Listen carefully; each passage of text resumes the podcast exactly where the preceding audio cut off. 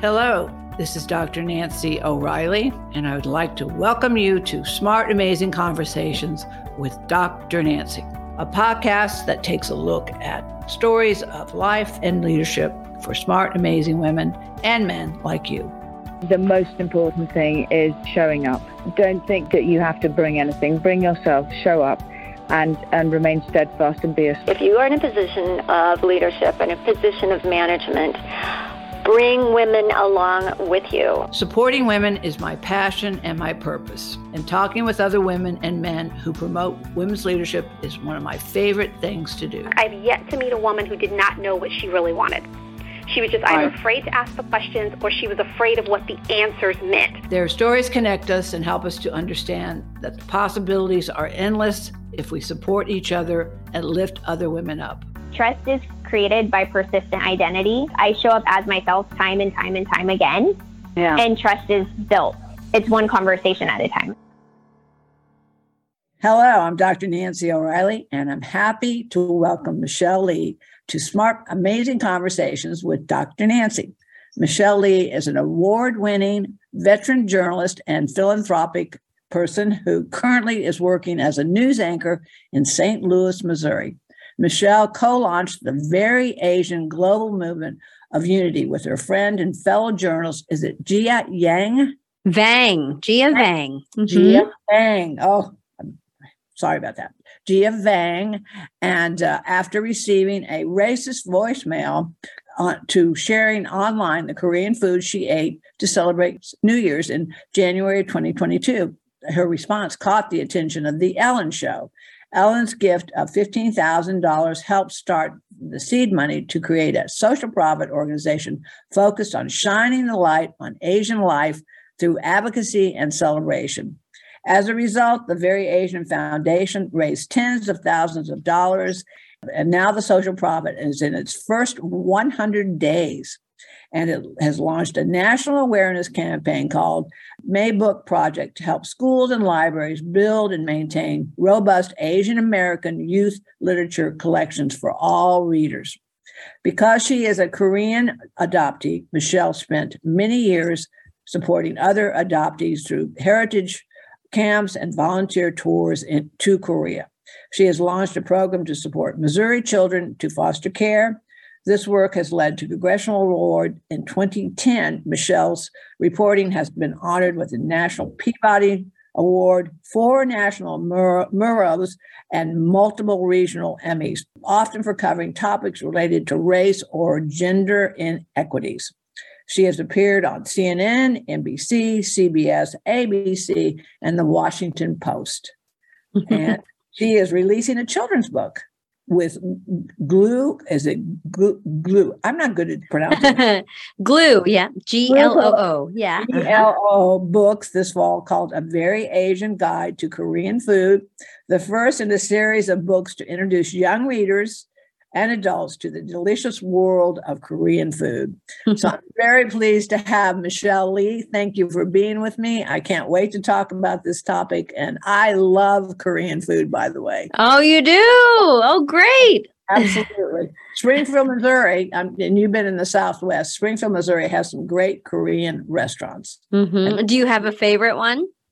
Uh, you know, I'm not. I'm in and out of Springfield quite a, quite a bit. I'm living in California now, but there are some good Korean restaurants in Springfield, Missouri. So go, there, go there and try the food. But uh, this is this is an interesting topic because you know, and and my my background is in, in gender equity and in inequities as well. So diversity and inclusion is a huge piece of what Women Connect for Good is all about. And so when I when we we heard about your situation, and of course, fun, this new foundation, it was we had to jump right on board. We had, we had to get on board. But let's talk, talk about your personal story because you know you your background, of course, and being an adopted uh, Korean, and this is this is very valuable in itself. Well, let me let me say one thing first because I just did a pod, I just did a, a, a video before I started with your uh, conversation today. It's about we are all immigrants in this country And we Yes. forget that in the United States that every one of us is an immigrant. Probably the United States that every one of us is an immigrant. Probably the only true Americans, if you want to call them Americans, were the were the Indians. And Mhm. even they migrated from other parts of the world. So we are all immigrants. And I think sometimes we forget that. So I just want to bring that up real quickly. I'm an immigrant. You're an immigrant. We've all come from other places. So I've got Irish blood, Scottish blood, and I've got some probably a little Indian blood in me too. So, all right, let's hear your story. How'd you get to be who you are today? Well, I I was born in Korea, so I am documented uh, immigrant and came here um, when I was about six months old and moved um, as an adoptee to Missouri, and that's where I grew up. So, um, grew up in a pretty rural area in Missouri, just outside of Kansas City. And then ended up going to the University of Kansas, um, getting my first news job in North Carolina, and spent eight years in Springfield, Missouri. So I know it really well. And then Okay. went back to North Carolina, moved to Madison, Wisconsin, spent some time in Seattle, Washington, and that's where I had my son. Um, and then my family uh, moved back to Missouri during the pandemic, and now we live in St. Louis. Well, here you're doing a broadcast on January, uh, the first of January, talking about different foods. Actually, I listened to the broadcast and and listened to the to your uh, broadcast, and I I didn't even know about foods like that. So I, I was kind of like pork. I didn't know pork meant pro, you know with Yeah, right, right. but but anyway, talk about really how this began because this is really one of those things that something came, something good came from something not so good. Sure. So I was working on New Year's Day and we just did one of those stories that, you know, I would call a throwaway story. You know, I'm, my news director probably wouldn't want me to call it a throwaway story, but, uh, you know, it was like 20 seconds of, hey, this is um, what Americans eat on New Year's Day. And it was pork for progress, greens for wealth, I think cornbread for coins. And it was just interesting because I was actually thinking, like, where did this come from? Like, where did this story come from? You know, Americans eat what? And also because growing up in Missouri as an American kid, you know, I didn't eat that stuff on New Year's Day. Like we just didn't have any New Year's traditions. Now, when I lived in North Carolina, that's when I actually so when I was like 21, you know, or 22, moved to North Carolina, we had like you know, uh, what is it, Hoppin' Johns and, you know, collards and pulled pork and all those things for New Year's Day. But that was not the tradition I grew up with. So, anyway, I actually that morning I had been looking through my Instagram feed and just saw like all my friends, um, you know, celebrating New Year's or New Year's Eve, you know, the night before. And so many of my friends who are like in Missouri and are Korean were eating, uh, tteokguk, which is um, rice cake soup. And so a lot of people put uh, mandu in it or pot stickers or dumplings. And so, um, and that's how I eat mine too. So I had um, some some dumpling, you know, rice cake soup for New Year's Day. And I just thought, like, you know what? I, I think I'm just to add a line that said, like, oh, just, hey, can I ad lib for a second? And my producer said yes. And I usually don't even ask to ad lib, but I just didn't want her to advance to the next story because it was kind of a serious story, I think. So I said, hey, can I just ad lib for a second? And my producer said, sure. So I said, hey, um, at the end of that story, I said, I had dumpling soup because that's what a lot of Korean people do. Sure. That was it. It was just one sentence. You know, I'm ad libbing with myself because there's nobody there because it's the skeleton crew on New Year's Day.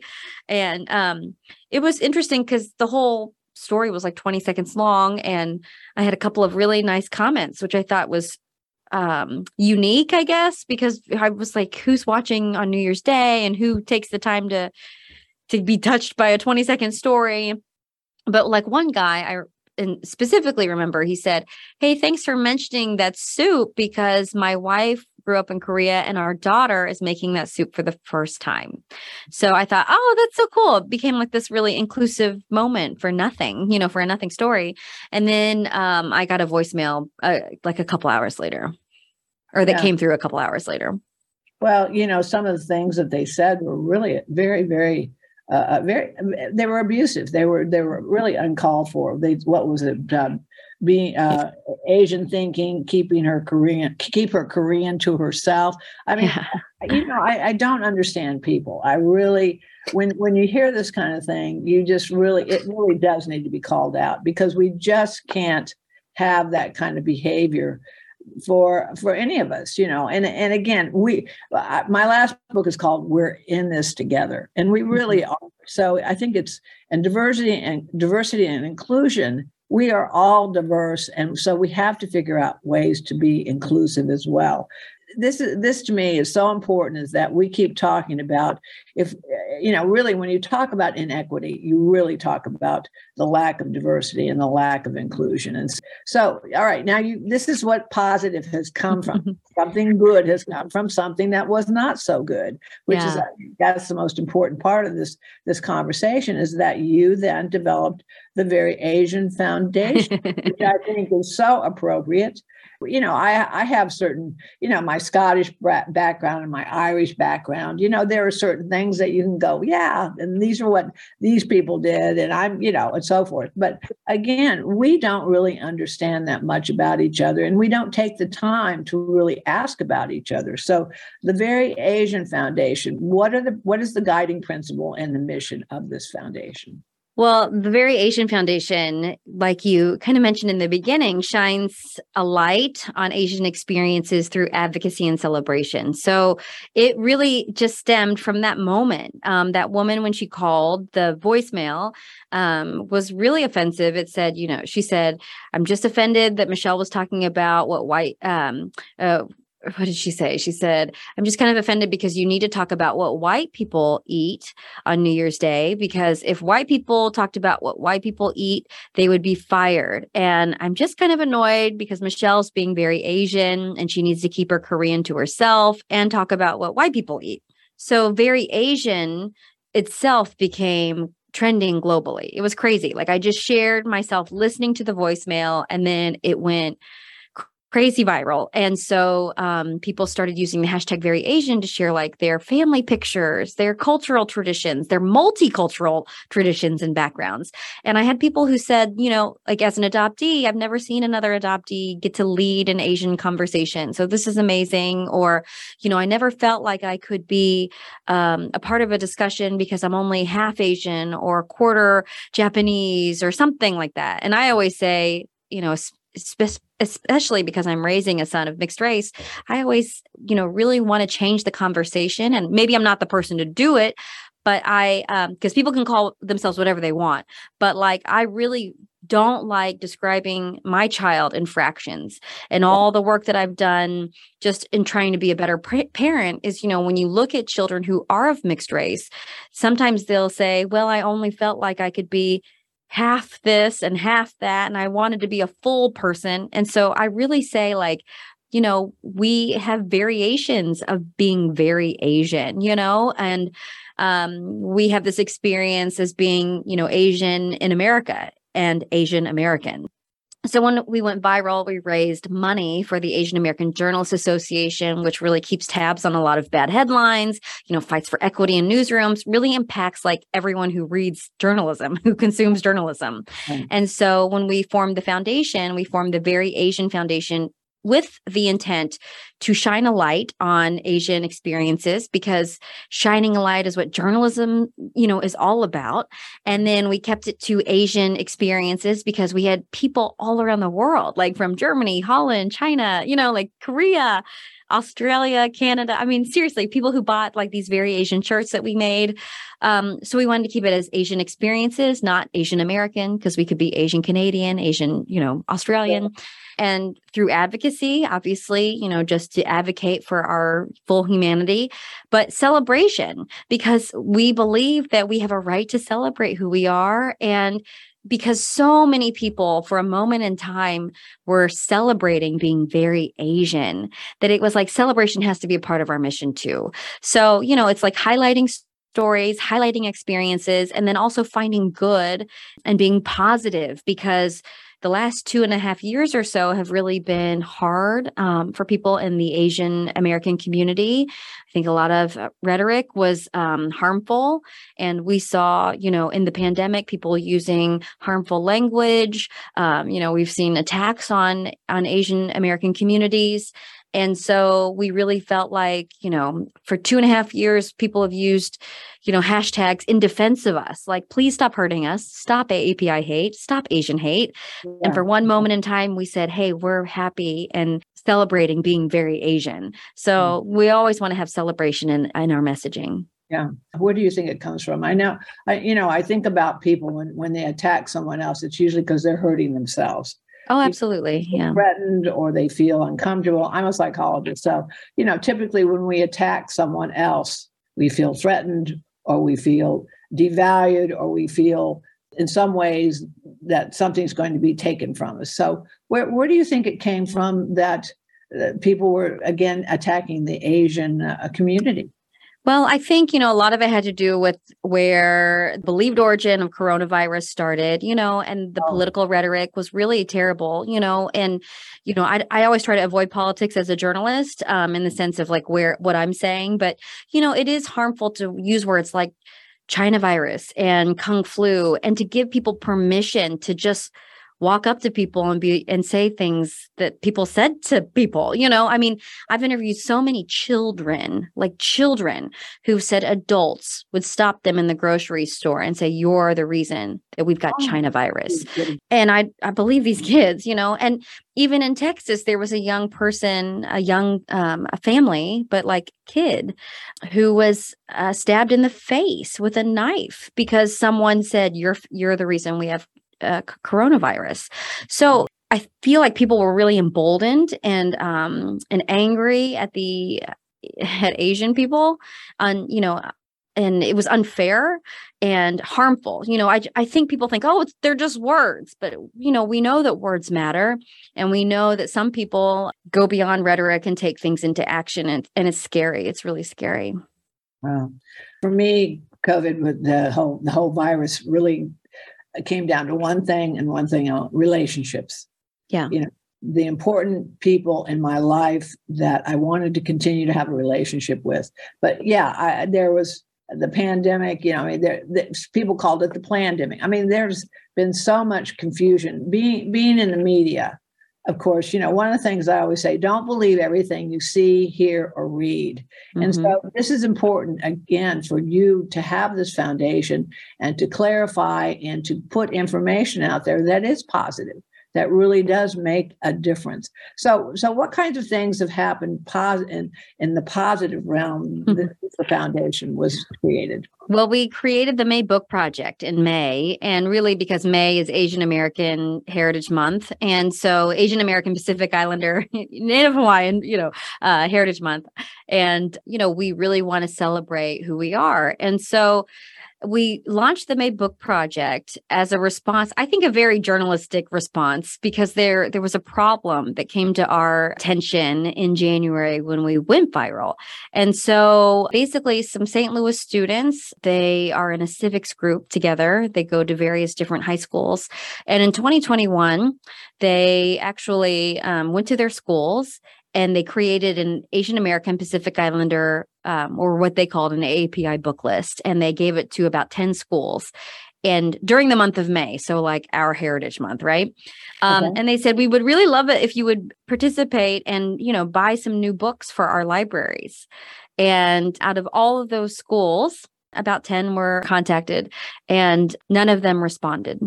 So the students, when I went viral, um, we were holding a panel, a student panel, and it was um, St. Louis students, some students from California, Dear Asian American Youth, and then Make Us Visible New Jersey. So we had new, we had coast to coast in the Midwest, and these students were talking about this book list that they had created in Missouri. And then there was an overall discussion on how many kids, how many young people felt invisible in their schools and how that made them feel with the um, dual existence of being hyper visible in their communities. So what I just said, like, you know, being able to like walk out into the grocery store and have an adult say, you're the reason coronavirus is here um, how damaging that is to be unseen in the spot that you should be seen. You know, like students should be seen at schools, yeah. and then be not being able to go out to your neighborhood grocery store. And some of these students had some re- very um, scary experiences, like um, you know, people getting in their face and stuff in the public. And so then we started talking about mental health and what that was doing to their mental health. And um, we had some side chats going, and some students confided in us that they or their friends had created suicide plans during the pandemic. And, you know, fast forward, like I think it was like May or June, the CDC came out and said, well, now suicide is the number one cause of death in Asian American youth, and it is the only category that that's the number one cause of death. So we know how hard it's been on Asian American youth. And so and I also feel like if a if a young person is telling you something or any person is telling you something, you got to listen. You know, if someone is brave enough at 16 or 17 to tell you that they or their friends have made suicide plans, yeah. you got to listen to them. So. I said, so this is a long story into the book project, but I said, you know, uh, this is what's coming from. Right? well, I said, you know, we can't help you necessarily with I don't I I don't know anything about mental health resources for young people, but we can certainly look at that. But I think the most immediate thing that we can do is get a book list in schools. My goodness. So they gave me their book list and then I realized, well, I'm not an expert. So I went to a scholar, a national scholar, so a PhD, you know, who's got a or a woman who's got a PhD in in children's literature and other things. Um, and so she convened like six or seven other scholars around the country, and they built this book list that's about 200 plus books long from early readers to adult crossover. And they also convened other groups like We Need Diverse Books, uh, the Asian Pacific American Librarians Association, the Asian Authors Alliance, and not only did they create this really high quality vetted book list, they also um, created a rubric so that librarians have an academic approach to building diverse libraries and getting, you know, like certain things out of the mix. Like you want to make sure that Asian, your Asian collection is not just folklore because people need to see themselves in you know beyond sure. a mythical sense yeah. and so much of asian you know collections are folklore or festivals or food or fashion you know so they're like five f's i think and and so um you know, we just want protagonists who happen to be Asian. And um, on top of that, you know, like even like illustrations with slanted eyes, you know, those are outdated. So they're time to get those out. And, you know, our scholars made some really tr- uh, tough decisions in terms of like, their picks and i think that's that's great because from a journalistic perspective too that means that they weren't you know they couldn't be persuaded by publishers or you know or whoever yeah. and so they created this list and then you know, we were really proud that in Missouri, when we pitched the list and we get, you know, put it out in May, that we had um, support from the Missouri State Librarian, who then said that they would pass it out to all the library districts in Missouri.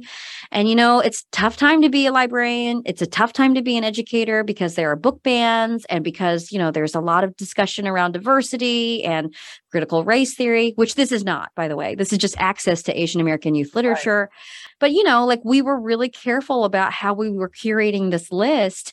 And so we're really proud to say that it is a vetted list, it is a high quality list, and it gives people choice. You know, if you've got 50 books on a list, you know, on one particular list, and we're not asking you to buy all 50, but we would certainly love it if you did.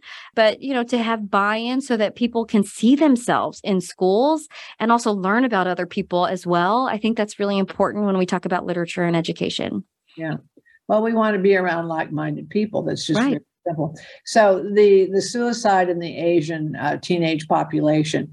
Have you do you have you seen any uh, uh of course, if you can report changes and and ways that it's been more positive in that that area, have you seen some things that have changed and some something that you can report and say this is what has happened since we've started this book project? This is what what has happened since we've started this sure. Asian Foundation because I think those are the things that we really need to let the public know that yeah, you're making an impact. But again, I, I think that the, the thing that's also really positive is that it really does touch other other populations and other diverse populations as well as far as the need to do exactly what you're doing which is creating you know ways to celebrate yourself and to have pride so mm-hmm. have you seen changes that you could because uh, accountability and reporting is so important Oh, absolutely. And, you know, these are all conversational things because we just launched, you know, in May and here we are in September um, you know, in terms of like getting schools involved, I mean, the schools who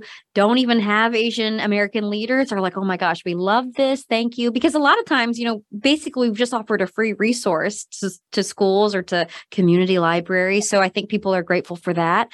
In terms of students, the students that we've talked to, I think they feel really empowered and emboldened to just be proud of who they are, you know, yeah. just to yeah. be able to say, like, thank you for seeing us. Thank you for giving us more confidence to us to see ourselves. And so we have like May Book Project ambassadors, student ambassadors who are going to their schools and saying, we would really like you to consider buying some books. Or um, we've got some students who want who are doing book drives right now. So I feel really proud of that. And um, you know, we have like some corporate sponsors who are saying, you know, we believe in this work. Uh, we have a really big corporate sponsor in Asutra, which is a self care brand owned by a woman named Stephanie Morimoto, as well as Venus Williams. And so everyone knows Venus, right? Um, and so I love this because it's intersectionality, um, strong women, people who believe in self care. Um, and they've given us a really wonderful donation that will seriously bring in thousands, tens of thousands of books to um, to schools across the country free. And so, you know, it's just this idea of like, um, you know, trailblazers in literature say, you know, eh, Rudine uh, Sims Bishop, you know, for example, says, okay, you've got to be able to see yourself and see others. Yeah, uh, I'm uh, joining the board of the National Women's History Museum, and one of the things are, of, of so important is storytelling. Yeah, and the stories that we can learn about people that are in our histories you know, Hidden Figures is a very good example of mm-hmm. women that we finally learned in history, which basically we may not even had a space program or even computers if it wasn't for these wonderful black women of color right. who basically ran the space program for NASA. so, so again, I think this is the this is the opportunity, especially for the Asian community, mm-hmm. is there's the storytelling and and talking about the celebration and the things that the people who have made a difference. And you're going to be one of those storytellers. You're going to be one of those important people. So Michelle congratulations. I'm so so happy this happened to you because good things have come from something that's not so good. So oh my goodness thank you. how can we learn more about you your foundation and of course women connect for good. What we do is we collaborate. We're a connector and we're a collaborator. That's what we do. And we lift women up I love it. We lift people up. We lift one, if we lift one person at a time, we lift ourselves as well. So, yeah, yeah. You've been lifting lots and lots of people, and I congratulate that, congratulate you there. And we would love for you to join our campaign. But yes, yeah, absolutely. Ways that we can collaborate and connect with your foundation. We want to help. So where do they go? And and of course, money is always welcome by every family. yeah, it is. We will take your money. I, I, have a couple of those myself. So money is. We need operational dollars, but again, the media is so important, and we need good news out there. We need yeah. good news. So this is great news. So where do we find you and, and more about the foundation? Uh, thank you for asking, and thank you so much for the connection. We would love to be connected to you, obviously. Um, veryasianfoundation.org is where you can find us. Um, and I would say, in general, we are most active, it seems like, on Instagram. uh, if you're ever if you're on that social media platform. Yeah, that seems to be the, the place to go. Facebook is uh, not quite as active, but Instagram is definitely where we get a lot of uh, a lot of uh, comments and questions and and also interest. So yeah, we're on TikTok too, but I mean, it's not as we're we're not as hip for the TikTok. I don't think. well, you're not yet. Let's put it that way. You're not yet. My guess is that uh, you're going to be on every media uh, platform and be extremely successful. So congratulations and like said, we, when I speak with someone, have a conversation, it's just not a one-time thing. It's what it's a way to connect and a way to continue the good works and to make this world a better place because of things like what you're doing and the kind of person you are. So wow. thank you for being you. I bet I bet your son is so proud of his mother and his mommy. And, uh, I, I think it's absolutely wonderful. So uh, I'm not. I'm going to say goodbye for now, but let's stay in touch. And if there's ways that we can continue to help you, uh, reach out, and we'll find some other ways. I'll have Michelle. Uh, my my uh, team leader contact you in ways that we can help you as well because that's important ways that we can help Great. Thank you so much. Thank you so much, Dr. Nancy. Really appreciate your time and just this opportunity. Well, have a have, have a great one. And uh, yes, we will be in touch. So thanks again and congratulations. Thank you. Have a good one. Thank you. Bye bye. If you enjoy these smart, amazing conversations, please subscribe, rate, and review them on Apple Podcasts, Spotify, Amazon, or wherever you listen to your favorite podcasts. And read and enjoy more amazing stories in my books, In This Together How Successful Women Support Each Other in Work and Life, and Leading Women 20 Influential Women Share Their Secrets to Leadership, Business, and Life. Thank you for listening.